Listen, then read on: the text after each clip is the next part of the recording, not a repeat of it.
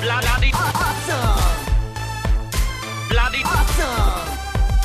bloody Awesome!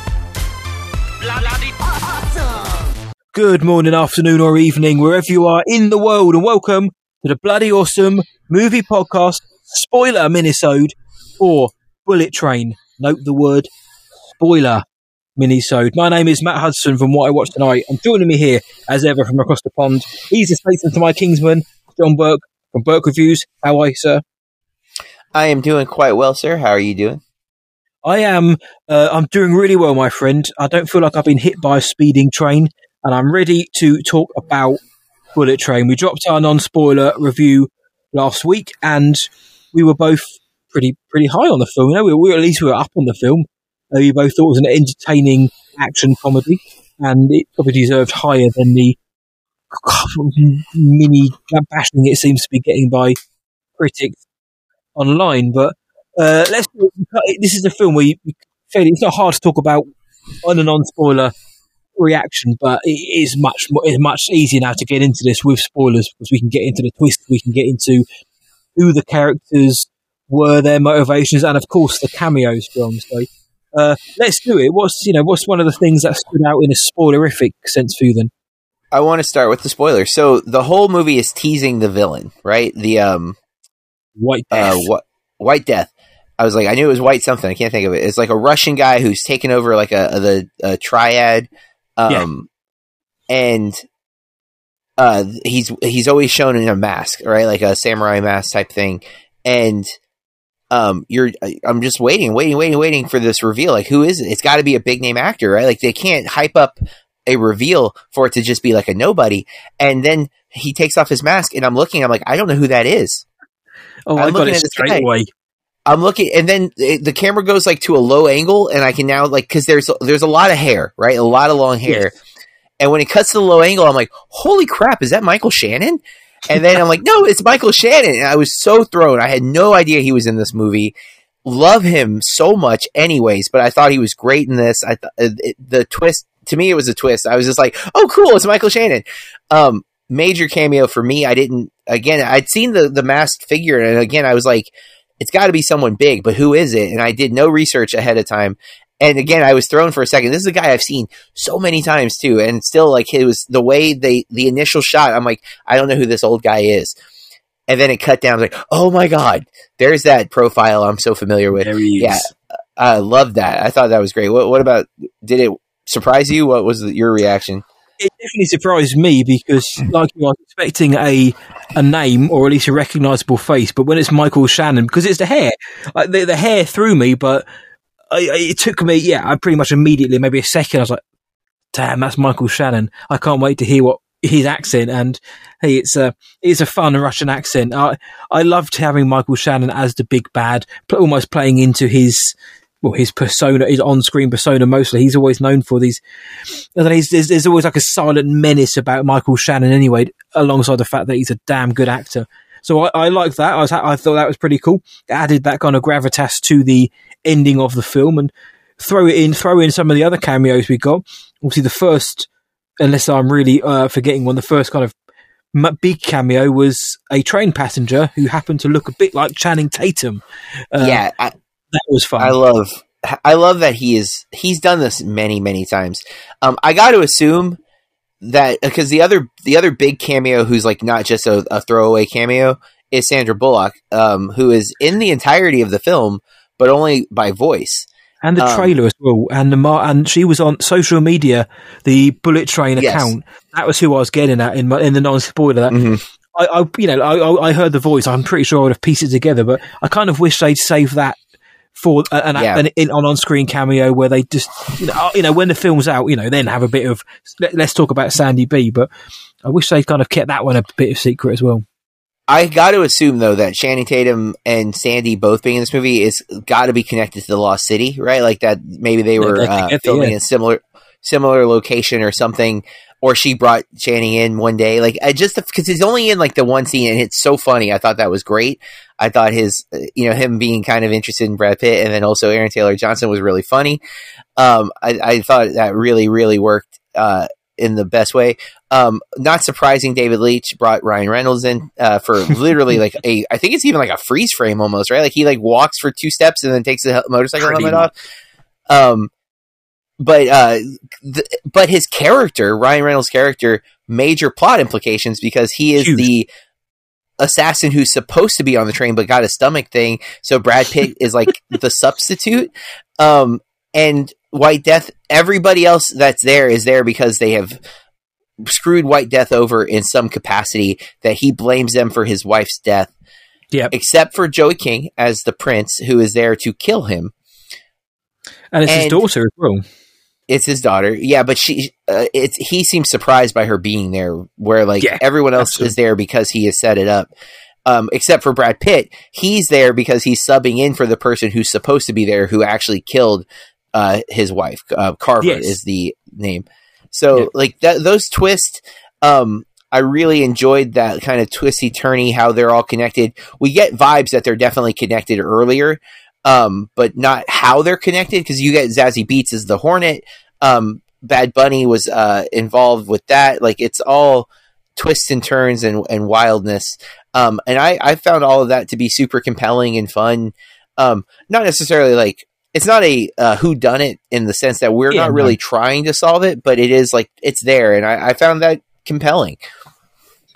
Yeah, it's not, it's not a, it's it- it's a mystery in the sense that at the end of the film they kind of unravel it in that. But whilst watching it, I wasn't kind of thinking, "Oh, how are these guys connected?" It's more of I'm having fun watching this, and the film let you know the connections when they wanted to. So Ladybug, Brad Pitt's character, we knew that he'd had a a run in previously with Lemon and Tangerine, Brian Tyree Henry, Aaron Taylor Johnson, because you know they explicitly say and show us. They show um, Yeah.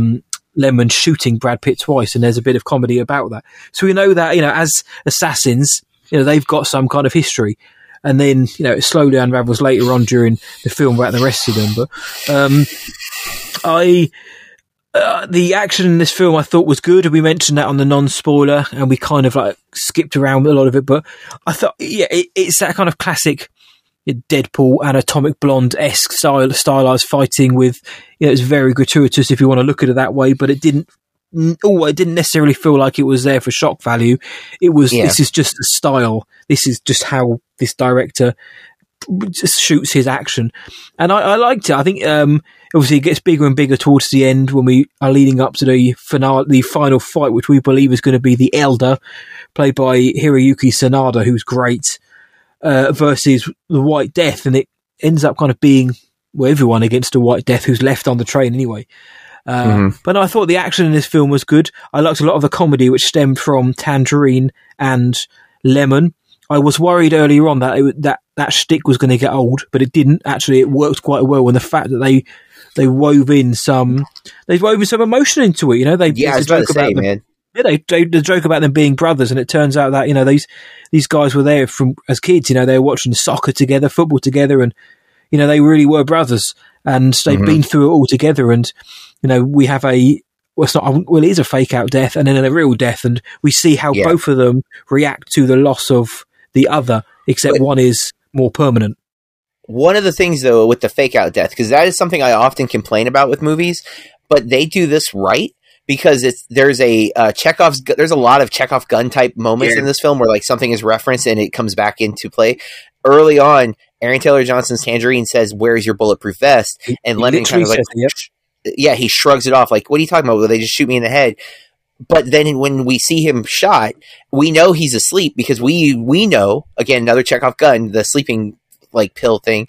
Uh, we know that he's drank the sleeping water and that he's not like because he had the bulletproof vest, he's not dead.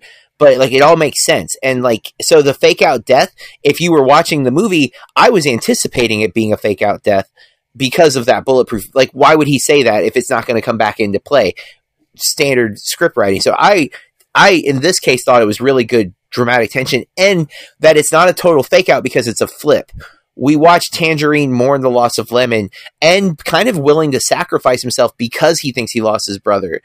And then Lemon waking up and having to realize that Tangerine is gone and then, you know, getting his revenge with the, the appropriate Tangerine truck. You know, there's a lot of karma, um, a lot of like that fate uh, element built into this, which I found really compelling.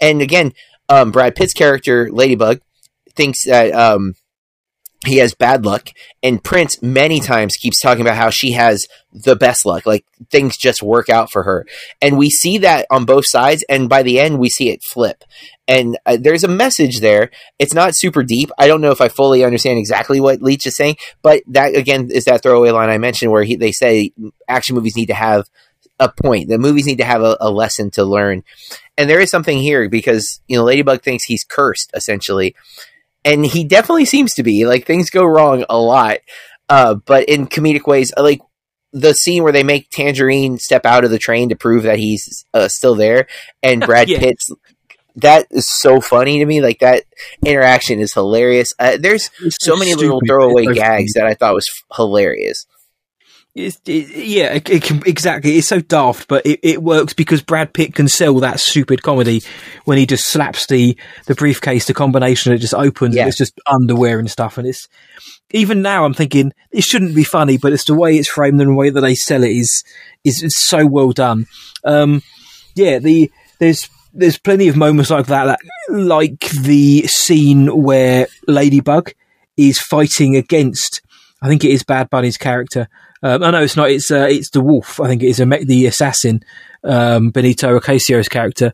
When the wolf he dies because he throws a knife at Brad Pitt, who just you know, instinctively lifts up the briefcase which he's been instructed to steal, and the knife just ricochets back against the wolf and just kills him in the most ridiculous way. Um, there's lots of stuff like that, um, and the way the hornet goes out as well. How you Yeah. know, we oh we kind of we kind of get that moment where the the venom, you know, this deadly Yeah. venom stabs. Uh, it falls in Brad Pitt's hand, and there were a few people in my screening who did go because they thought that was it, and um, and then Brad Pitt How- hits her with it, and he takes the he's only. so smart right Yes, he like takes the antidote, and it works later on in the film as well. Thankfully, yeah like when the snake comes back into play again Yeah. there's a lot of Chekhov guns in this movie. Like, oh, but everything Snake. pays off because even uh, Hornet is the the the mascot of that weird like uh, it's kind of like a Pikachu vibe like anime figure, but like early we see these interactions with this thing in the suit, and then we understand why later on that it, it's it's the Hornet, it's Zazie Beetz. Um, those little those little things, man. They, that like in a, in a lesser movie, those are throwaway things, and I feel like that's where this movie's not getting enough credit. Like, is it obvious at times? Sure, but it's innovative, it's creative, and it's it's it makes for fun because there's nothing in the film that is a throwaway. Um, everything comes back in, a, in an either fun or purposeful way that I thought was great. Like again, I don't think this is like a brilliant, like oh my god, this movie is uh, mind boggling. But I do think it's like no, this movie's really well constructed. It's like a good joke. There's a setup and then there's a payoff, and I like that in a comedy. Like I need that. If you're gonna take the time to have this thing over here, I need to. I need to know why we spent time with it, and it always felt very gratifying to me. And yeah, I do see the Guy Ritchie comparison, but it's like the good Guy Ritchie, which we haven't Yeah. been getting. So it's like good. Let's if people want to watch Snatch or want to watch um uh Lock Stock two Lock Stock and Two Smoking Barrels, whatever it's called. that's one. Yeah. Um and then try to like do their version of it. Cool. I'm not upset at that because I like those movies, and that's it's definitely got a little bit of that in this for sure. But then it has the Leitch stuff in it, you know, like the really innovative CG action sequence when the train wrecks and Brad Pitt like like Rube Goldberg machine through the train and like survives by luck. it's a, that's a payoff to the whole story about him having bad luck because he shouldn't have survived that, and he does, you know, and it's wild. Yeah, um, I, I, I, the more I think about it, the more you say that you're right. If, the the things which kind of feel like what they're they're adding something on top of something, like the snake, um, the bulletproof vest, and the water and everything else. They're adding these um, beats into play, but they do all pay off in some way, shape, or form. Whether they're as big or satisfying as people hope, like with the snake, for example, then it doesn't matter. The fact is, they set something up and it pays off down the line for a kind of gotcha moment where we think the snake's got Brad Pitt at the end, and we think, when then we remember, oh no, he took the anti venom. He's he should be fine. Um, yeah, I don't always need my films to be um, deep and layered, but I do want if, they're not going to be if they're not going to be that, I at least want them to be fun if that's what we're going for. And this film is it's it's not a film which I kind of went into expecting to take an awful lot out of, other than I'm going to get a lot of fun for two hours in. I, I do think the film is still overly long by a few minutes. I just think they could have you know cut it down a little bit because it felt longer than two hours to me, and I don't know why that is. I do think that's tonally or the pace certainly is uh, sometimes a bit all over the place. How it goes from frenetic action to the flashbacks, which I enjoyed, but then in the third act, we you know it it just sort of just stops. It take you have these moments of the characters, and then we have the the face off. It just kind of takes on a different tone completely, you know, which I can get behind because I enjoyed the rest of the film. But uh, I'd be I, I would regret it if I didn't at least bring it up on on the show here. But uh, this film was originally supposed to be directed by Antoine Fuqua, who uh, who would have done the film exactly how I wouldn't have wanted it. It was going to be Yeah. a violent R-rated action thriller like Die Hard. This film, I don't care what the book is like. This film doesn't work in that sense. If you wanted to stand out from every other film like this and the ones that Fuqua himself has made, I think this film needed the comedy, it needed the laughs, and it, you know, there's plenty of action and a little bit of emotion chucked in there as well. You know, There it's some real just- emotion. Exactly. It's, it's, I mean, they don't. It's it's not you know, pouring from every scene, but when it needs to be there, it's done well, and I appreciated that. It's not just Leitch going ham on the train, though a lot of it is that. But there are more. There are other things weaved in which actually elevate this film more than I thought it was going to be. So, yeah, I thought the performances were good, John. I thought the use of music as well, like the J-pop influenced music. The I thought the needle drops Yeah. were good. Um, there wasn't really an speak- I didn't like John. John, really, I mean, genuinely. I know I've said that before, but there wasn't. Mm-hmm. Well, speaking of the music, real quick to wrap us up, I think um, one of uh, the friends of ours that were with us at the screening um, after the movie was uh, telling us that he thought a song from um, Inside Llewyn Davis was covered in that J-pop style. And uh, I'm trying to pull up because he sent us the link. Uh, the song from Inside Llewyn Davis is 500 Miles. Yeah. And um, I am pretty sure he's correct. Uh, I haven't been able to verify it, but um, the lyrics of the song is about a train, and uh, uh, he they use it um, when Tangerine is seeing Lemon dead, like when he thinks he's dead. And uh, I want to confirm that, but like it's wild because that song was written for Inside Llewyn Davis, so for like to get repurposed into this movie is is pretty cool, right? Like a Very fictional artist song was re repurposed and uh, appropriately used because we haven't mentioned this, but I think the last thing we have to mention, I loved the whole Thomas the Tank, the Thomas the Tra- Oh, sorry, Thomas the Tank Engine stuff that Lemon is obsessed with. I thought that the payoff for that too, that she's a diesel and like that he stuck the diesel sticker on her before she shot it, so great. I loved all of that. like you said, there there was a moment again during it I thought, is this stroke going to get old? That was for a lot of this film. I kind of felt like I was a, on a little bit of a balancing act where I was worried that this, their stick, Tangerine Lemon, would wear off, or would the Thomas stuff wear off, wear off, or would the uh, the the abundance of over stylized action wear off? You know, none of it actually did. I I enjoyed all of it, and especially yeah, the Thomas the tank engine stuff. Uh, me and Brian Tyree, we get on. I used to love Thomas as a kid but it, it, that was so cool. And seeing, you know, the diesel sticker on the prince's back, Joey King's back, but then also when he's saying goodbye to Tangerine, you know, saying goodbye to his brother, he gives him, you know, the Thomas sticker, puts it in his hand, and it's it's a really nice payoff to what could have been a throwaway or a bit of a daft running gag, but it Mhm. pays like you said about so many other things. The payoff is worth it. That's how I feel, man. Like the, they did a great job with the setup and payoff, and that, you know, again, I appreciate it. It's, I understand why other people might not think so or think it's it's cheesy or it's so obvious to like if you say this, you're going to use it later. But I, I appreciate like the that type of thing, and there's a few that I think are red herrings. But when you weave those in, it becomes this like you're like paying so much attention to detail because you know anything that's brought up could come back in a way later on, so you want to be there for. Or at least that's how I was into this. So, Yeah, no, I agree. well, And I that's got to nothing be else, bud.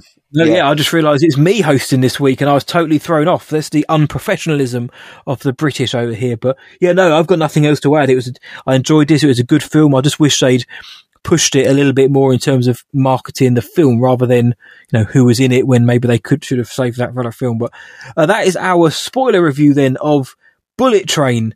Go check it out. We'd love to hear your thoughts on this film. And you can tell us what you thought about this film by following us on social media. On Twitter, you'll find us at BAMP underscore podcast, B A M P underscore podcast. Where can I find us on Instagram, John? We are at Bloody Awesome Movie Pod. Uh, we're on Facebook, Bloody Awesome Movie Podcast as well. You can find me online at whatIwatched.tonight.co.uk and across all the socials. Just search What I Watch Tonight. You'll find me there and Letterboxd too. And yourself, JB? I am at BurkeReviews.com and at Burke Reviews on all the social media platforms.